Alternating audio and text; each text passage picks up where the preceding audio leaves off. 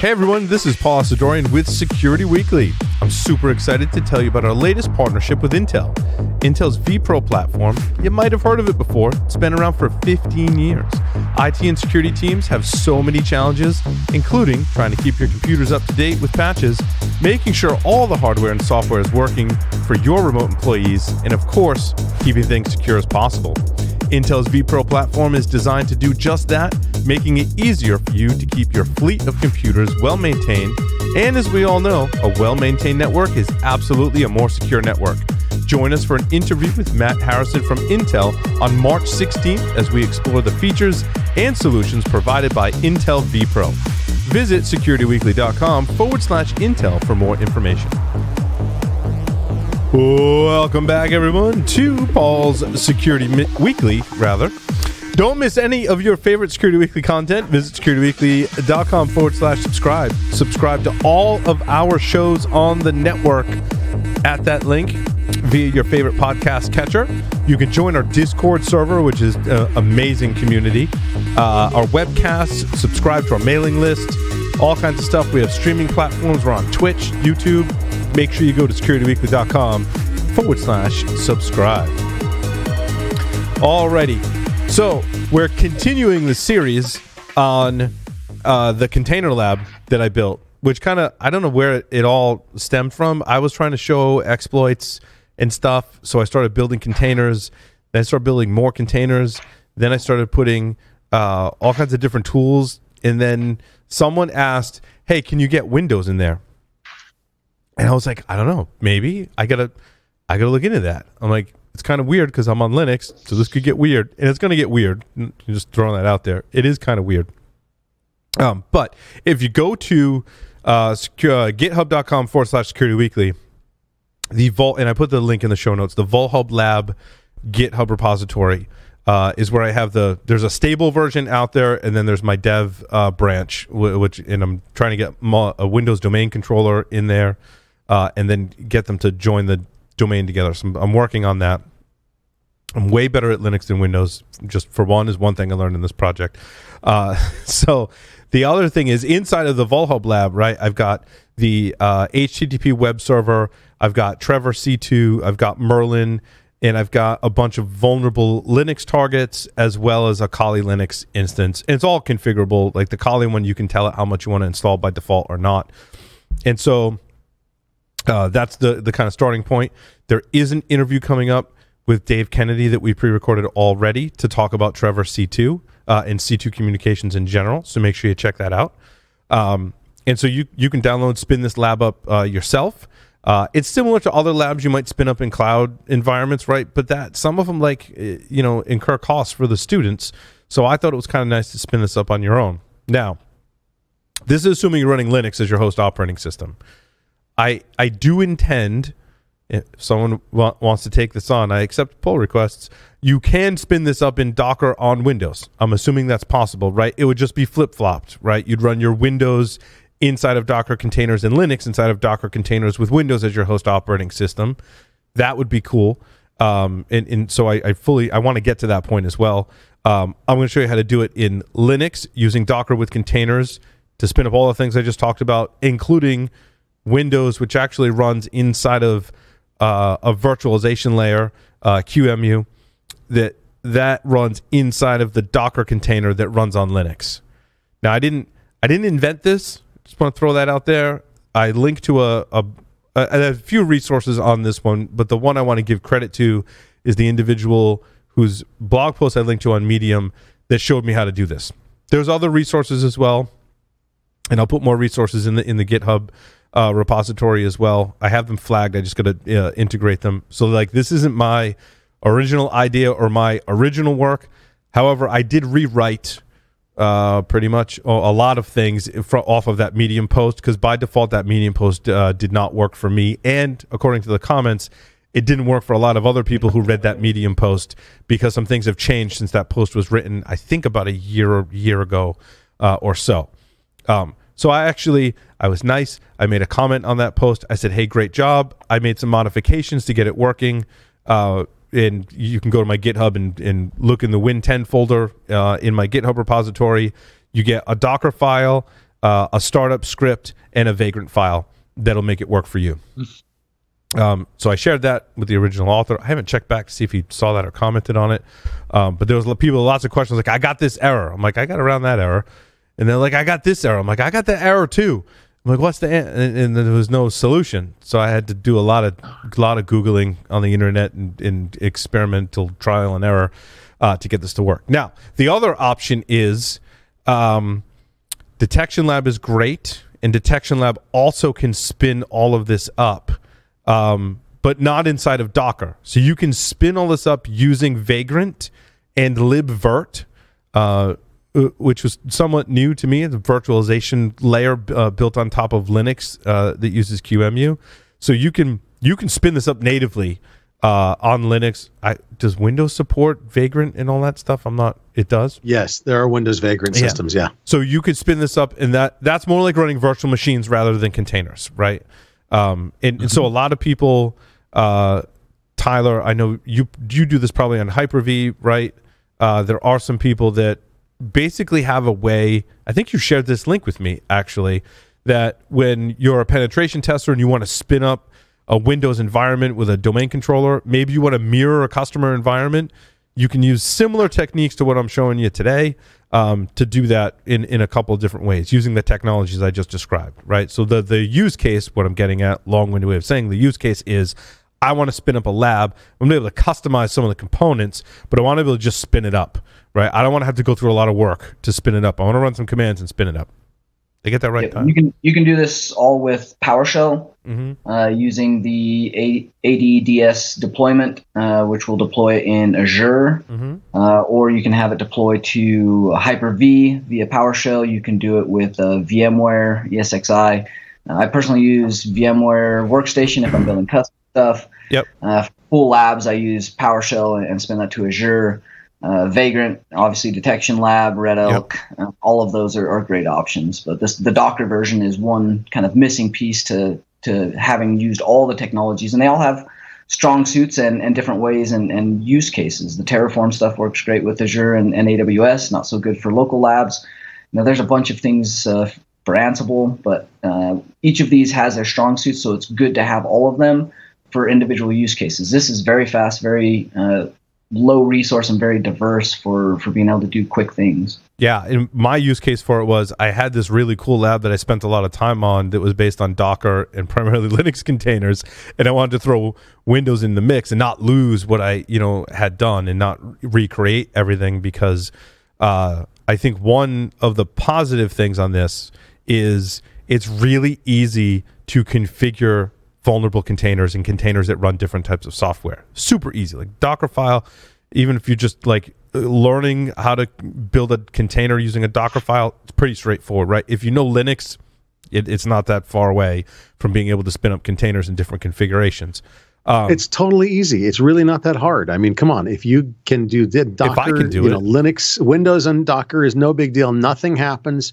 You don't let the magic smoke out. It's not a problem, right? Yeah. Well, the kind of downside is this libvirt subsystem, I would call it, is relatively new, and it's like a little messy. Like you're going to spend some time getting that to work. It's a little dicey, and it does heavily rely on some of the stuff on your host operating system. So I constructed Go ahead, Lee. I was going to say, doesn't Windows get kind of upset if you don't have some sort of a head on it? So when I spin up Windows, it is not headless. I can remote desktop into it.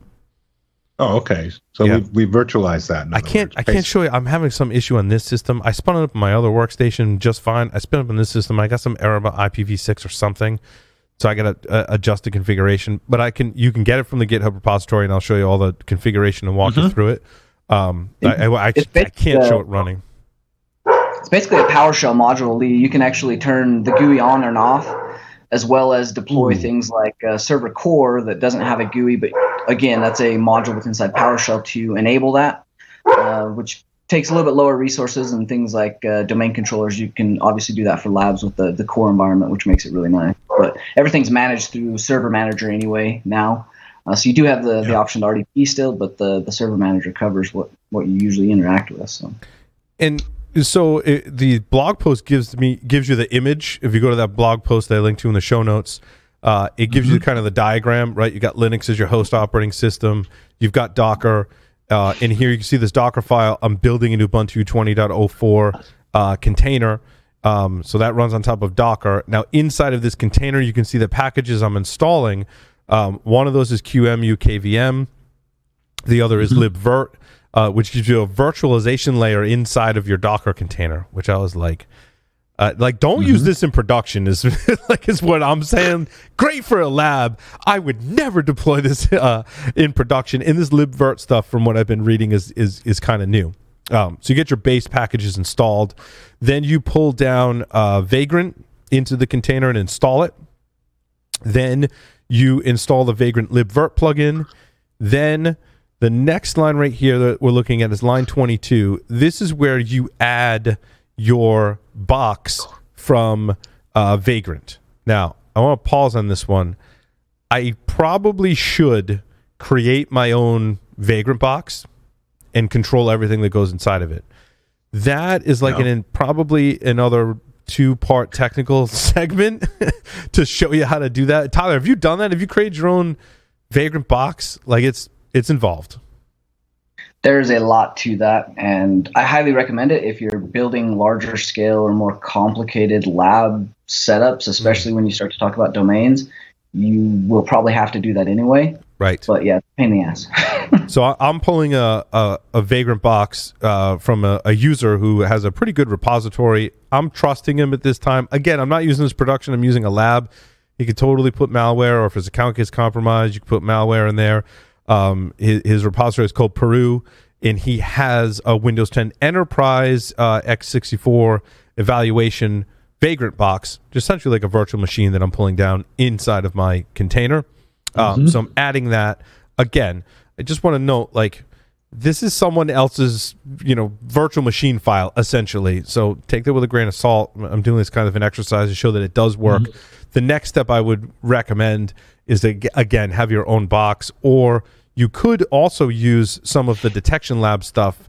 They have some boxes available. It's configured differently than what I'm showing you here right now. But I trust, is it Chris Long that does Detection Lab? Did I get that right? Yeah, I trust Chris more than this other guy who I don't know. But you could adopt this and pull in some of the boxes that Chris is building in Detection Lab. It does a great job. And he now supports Vagrant in libvirt as well. He calls it very highly experimental. So just throwing that out there. That means it'll break. Yeah, that he's like, I'm not even answering. Like, if you open up a Git issue or send me email, he's like, I don't want to hear it. Like, this is experimental. And I don't blame him, because it is. So that means that only 50 companies will put it in production next week. Yeah, probably. I know that happens, right? So I'm doing my Vagrant init, which spins it up, and I'm copying over my Vagrant file and my startup. So I did have to configure my own Vagrant file, which I don't think this might have been in the original one, but I've added stuff into it and kind of balanced it. So interestingly enough, in the original post, they were like, oh, you need to open up, port 3389 for RDP. But since the box I'm pulling down is built from his Vagrant file, he was already doing that. So I got an error that said that port's already been forwarding. So this Vagrant file kind of is a second stage Vagrant file, if you will. So in here, I'm setting the box to that the box that is available in the Vagrant Cloud. I am setting a specific IP address for, this is the IP address within like QEMU, right? So there's a network diagram in the blog post that I linked to, and you're going through multiple network of Docker. Inside of Docker, the Docker container has a network interface on the 192.168.121 network, and has an network interface on, in my configuration, 10.1.1.16, which then is a bridge to my host network. All right. So if you go look at the diagram in the Medium post, it'll make sense to you. So in the original post, he was not setting an IP address, and that's one of the changes I made. I said, I didn't want a static IP address, so I can write firewall rules with that static IP address on the fly. Essentially, it lets you do Docker Compose up, and it'll all spin up, and everything has static IPs. I'm also forwarding port 445, so I can attack it, which is awesome. And then I am, that little snippet of PowerShell on line 6 right there will disable the firewall. Now, you can get crazy with PowerShell if you want. You can do inline PowerShell, as I'm showing you here on line 6. You can integrate, if you've written a PowerShell script and saved it to a file, you can have it execute as part of this Vagrant file as well. So you can, whatever you can do in PowerShell, you can do to this system as it's spinning up, which is awesome. And I got a bunch of trial and error stuff here that I commented out. All right. So then once... Question? No. Okay. Once the container has spun up, right? So in the Docker file in the container, right, my entry point is startup.sh. So now we're starting to execute this script inside the container. You have to change permissions on this is actually your this is mapped into the container. I can show you that as well. So your I don't know if it's a volume or a file in my Docker Compose. It's a device. So you're mapping the dev KVM device into your container. Yeah. Which gives it the ability to run QEMU using that KVM device that it needs. So you're changing the permissions on that. Then you're running libvirtd and virtlogd. Pretty simple. Then you're bringing up the Vagrant box that you configured in your Vagrant file and also in your Docker file, right? So this actually starts up Windows 10. Then... I had to go back and remember all my IP tables, chains, and tags, and all kinds of routing and all that stuff, right? And so, I think it was the version of Ubuntu that. So I switched from his original post had Ubuntu 18.04. That wasn't working, so I built this on Ubuntu 20.04. And I believe it was that changed all the firewall rules. So all of the chains were named differently. So his original IP tables rules did not work at all. It was like IP tables chain not found. And I'm like, oh.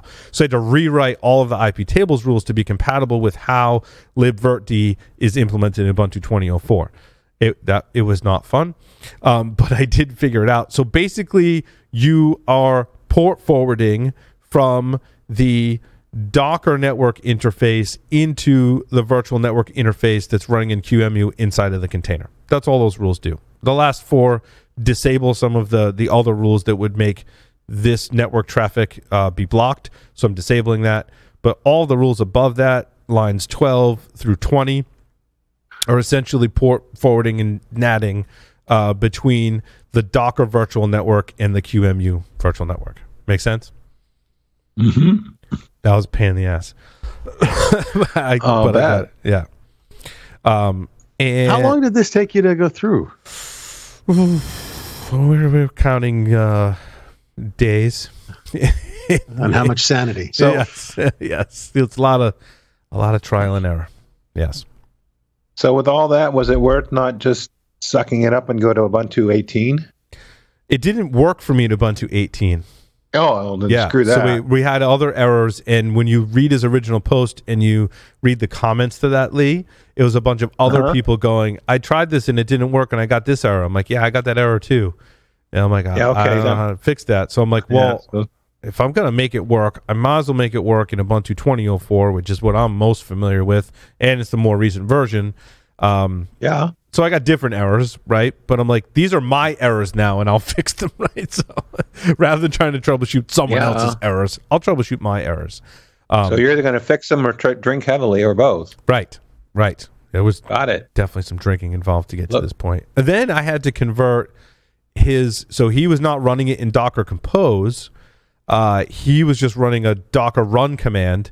So I had to translate his Docker run command, so all the switches...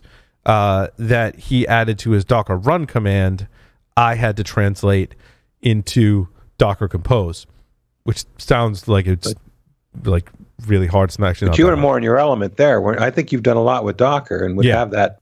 Yeah, that was when I was like, oh, I'm gonna have to translate this all to Compose. I'm like, oh, that wasn't that bad. Like, so basically, all the stuff I talked about before. Now he is running this as a privileged container.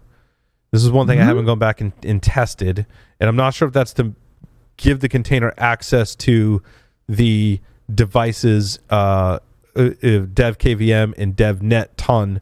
I'm not sure if the privileged container has to be running it at a basically without restriction on Linux to pull this off or not. I haven't tried changing that. What I also found was interesting is in addition to setting privilege to true, he's adding some Linux capabilities for netadmin and sysadmin. And I don't remember by default, I think this might even vary across Docker versions, if you set a container to privileged, I think that gives it all the capabilities. Or it might just be a larger subset of those capabilities that does not include netadmin or sysadmin. But again, I haven't gone through the testing to go, what if I make it not privileged and specifically allow the capabilities that it needs? Or can I just set privilege to true and not add those capabilities? In any case, security-wise, you should never do this in any of your containers. No. Probably bad. I can't help but wonder how much of that is related to trying to run basically a virtual machine infrastructure on top of that container. Inside the container. But it's going to do all kinds of stuff to memory and other drivers that you need admin for. That's what I'm thinking, Lee, right? So yeah, but again, the reason you never do this in production is because it will enable people to do Docker machine escapes. Yeah, which is bad. Which would be interesting. If you got in Windows, could you do a virtual machine escape that got you into Docker and then do a Docker escape into the host? It's very much Inception. And then you have to map a volume too. I didn't look into what, I don't remember what the C group is, but you got to map a volume as part of it. Again, like you're running virtualization inside of a container on top of Linux, so there's stuff it needs access to as well as the devices. So if you do this, oh, here's a link to the post right here too. So if you do this, it doesn't work on this machine, unfortunately, so I can't show it to you running because I don't know what something happened I need to fix. But I was like, I pulled down the master branch from the repo and I ran it on my other machine and it worked. I was like, okay, good. So there's that. Let's see. Let's go here. Yeah. So Abed Samhuri, July 20th, 2020, wrote this awesome post. This is everything I just talked about, right? I wanted to show you the network. So yeah, this is the inception diagram that I was telling you about, right? KVM, QEMU, hypervisor, Windows 10 running on top of that, Linux container, Docker daemon, Ubuntu Linux base OS, which I didn't think was possible. But obviously it is. And I just wanted to show you where is his networking diagram? He had a network diagram on here somewhere. I think I might have scrolled past it already. Maybe not. Maybe it's down here. It does. Yeah, right here. Yeah. So you got your main OS, which has a virtual network interface on Docker 0. Now, his IP addresses are 172.17.0.1. That's the default. I've changed that in Docker to create my own network so I can statically assign IP addresses to the network adapters, right? So you get your Docker 0, that container, ETH 0 interface on the container maps to that Docker bridge network with my host. Then there's another virtual network. Verb1 is my containers interface on the QEMU virtual network, and I'm statically mapping. I'm statically mapping 192.168.121.10 in there. So, in my case, my Windows host, your Windows host that you would access in this diagram would be 172.17.0.2. That would take port 3389 with the IP tables rules and send that over to your Vagrant instance, which is running Windows 10. Pretty amazing. Yeah. Without this post, it would have taken me a whole heck of a lot longer. So even though like stuff didn't work in this post, I give the author full credit because I wouldn't have gotten any of this to work if it had it not been for this post. So thank you. So you can pull that down and run it, right? It's pretty awesome. Yeah.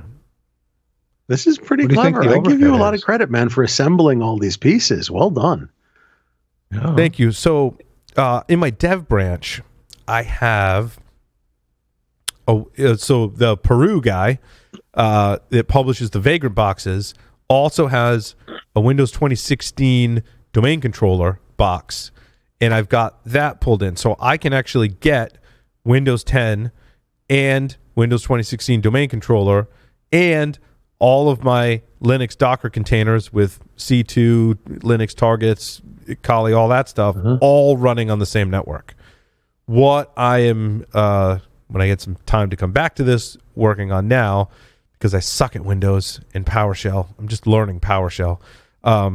What I need to do now is get the Windows 10 box to join. Well, I have to create, right? You got to create the domain first on the domain controller and then join the Windows 10 box to that domain. That can all be done with code, though, too. With what? That can all be done with code. You can set your DHCP servers, your DNS scope zones, promote, set your FISML roles up, and add the domain and then add the box to the domain. So you first add the roles, then add the domain, and then set up the box and DNS. And that's all done with PowerShell? Yeah. Yeah. Since I don't know PowerShell that well, I'm challenged. I'm going to have to spend some more time with me, Tyler. And in the other example, Tyler sent me a lot of examples. Detection Lab has an example. It's like way more stuff than I needed. I'm like, I just need to create a domain and join one computer to it. So I need like a subset of that code. And not being great with PowerShell yet, it's challenging. But all cool stuff to learn. PowerShell is pretty amazing. I'm actually kind of digging it now. Now I have a reason to really learn it because I want to get this working. Because so, I think now, once that's working, now I've got this really kind of cool lab that I can show stuff, right? And webcast and the shows, right? I've got a working Windows environment, got some Linux targets, I've got C2 infrastructure, all kind of sitting on this flat network, which is kind of convenient, right? Where you can show different kinds of attacks and all kinds of stuff. So how is it keeping track of what talks to what using what address ranges? So all of the... It's a good question, Lee. Excuse me. In my Docker file, in the Docker Compose script, there is a network that I create called Vulhub Net. Each container, I statically assign an IP address on that network. So here's where I define the network. Yep. It's a bridged network with my host adapter on my Linux box.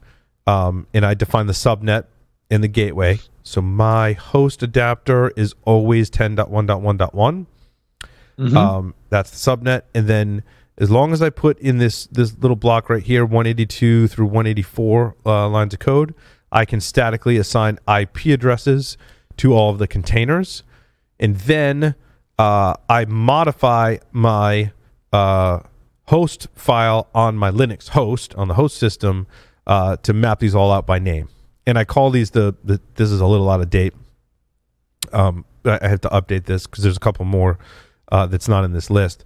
So in my Etsy host file, I map all of these out, and so I can reference them by name. So within the containers, I set a container name, I set a host name. So this is always Win10.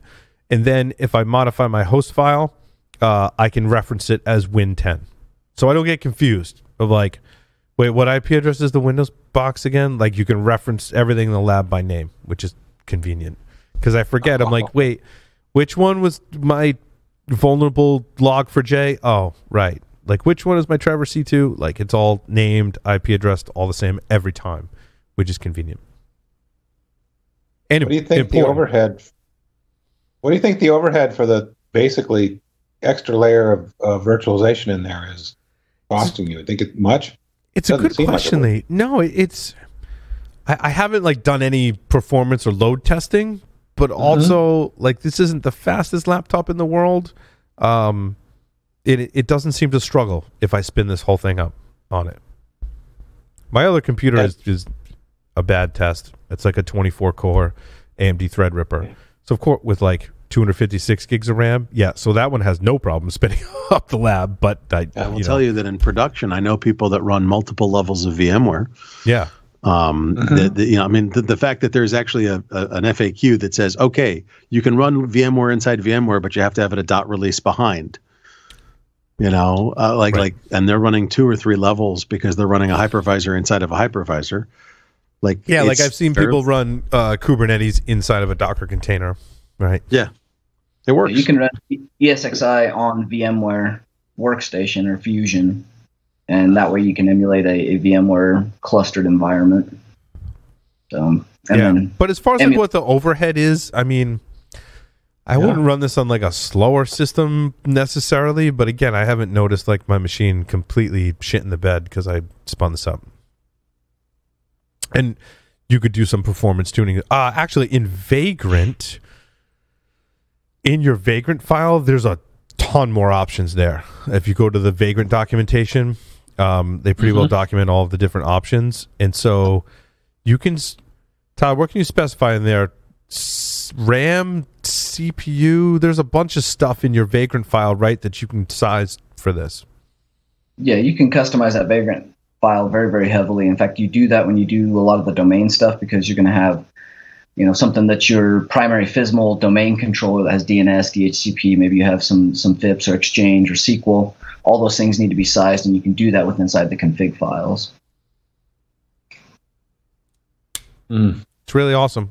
I feel like even if you bought like a pretty beefy machine, it's still, I think, cheaper than paying a monthly cost or for your cloud. I mean, you'd only spin it up in your cloud when you're using it, right? But if you're paying on storage and compute in whatever cloud that you're in, you're giving someone some money every time you want to spin up your lab. And I'm like, it'd be kind of nice to just run this locally too. Also, I want to point out these are highly vulnerable containers and instances, like really like easy remote exploitation on these, as well as like C2 and Kali built in. This is not something you just want to spin up willy-nilly inside the cloud. I mean, obviously you can put restrictions on that when you spin it up in the cloud, but if you like accidentally expose this to the internet, it could be a bad day. Of course, you could just spin it down and fix everything because it is just a lab, but you do run that risk. I think it's awesome. I think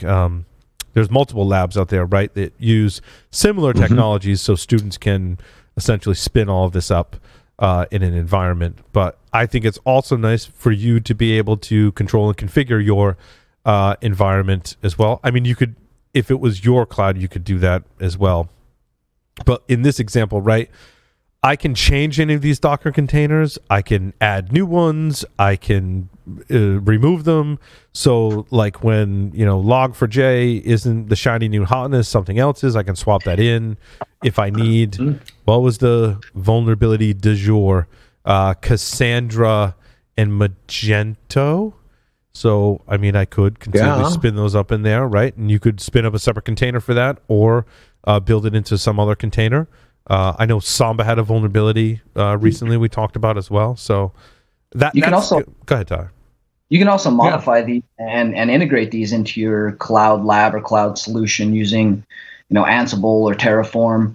Yep. These work well for spinning stuff up with inside of additional cloud environments and are very adaptable to the other languages. So yeah, it'd be awesome. I'm most familiar with AWS. I'm assuming, I've not tried it, but I'm assuming you could spin up a Windows environment in AWS and a container environment in ECS, link them all together to be on the same network, from what I understand from AWS. I've not tried that, but I'm sure that's possible, right? Yeah, it's pretty straightforward, and especially if you're using Vagrant files or Ansible. Yeah, and then you use Terraform as the orchestrator to spin it all up in the cloud. Whatever your flavor is this week. Yeah, there's multiple ways to do that, even in AWS, right? To spin all this up. Yeah, there's a lot of people doing that too, and I think that's cool. And you know, maybe you could adapt it to do that. I mean, we can just keep building on this because it's lots of fun. But you know, the use case for me, I think it's nice for me to have it local. I can modify it, spin it up, and go, hey, like, here's how you exploit this new exploit that's going to come out next month. Like, here's how you exploit it and get C2 communications going. Yeah, it's fun. It's good stuff. And if I get really ambitious, I'll start writing up labs for it, so you can pull this down and spin it up, and then follow along in a document and be like, all right, here's step by step how you do like this from, you know, step 1 to step 12. I've done that already for at least one of the segments that I did, so keep building on it. It's pretty cool, man. I got to give you credit. That is actually pretty cool. You've developed a way to put a whole lab on a laptop or a decent desktop without using VirtualBox, which is becoming more and more not usable these days, without and doing everything pretty straightforwardly. Yeah.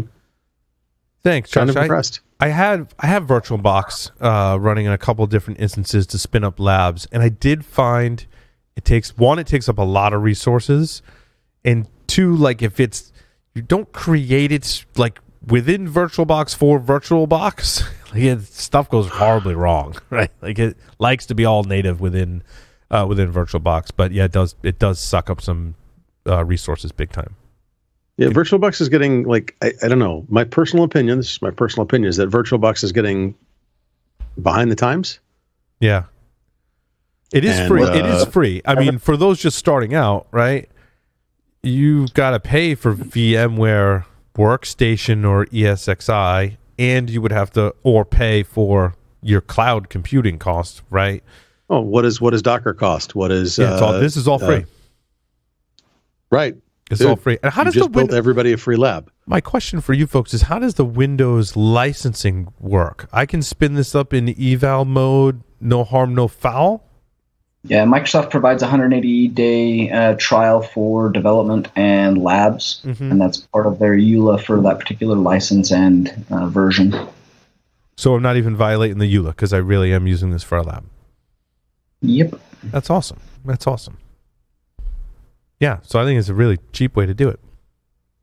Yeah, cool. It really is. Honestly, are you documenting this? How well is it documented that somebody who's not incredibly sophisticated could put this together? The documentation's not great. There is some documentation there, but it is not great. Because usually I'm like, I got to get this working and then show it on the show, and then I never go back and flesh out. Paul's looking for an intern to follow him around dictating whatever he... I got to get intern Dylan on this project and helping me document it. Yes. That should be the next step. I should have Dylan spin this up and run into all the issues and then help with the documentation. That would actually be pretty good. And it could... good learning experience. Like, for example, we had Kevin on the webcast today, right? So... Secure Ideas manages the Samurai WTF distribution, and they manage several different open source projects. This would be a pretty nice open source project to come out of Security Weekly. Agreed. Very. Yeah, I hope people use it, enjoy it, and send me pull requests, or if you want to write up some documentation. Like, this is open and free, right? This is so people can learn, right? Awesome. With that, we'll take a short break, come back, talk about security news for this week. Stay tuned.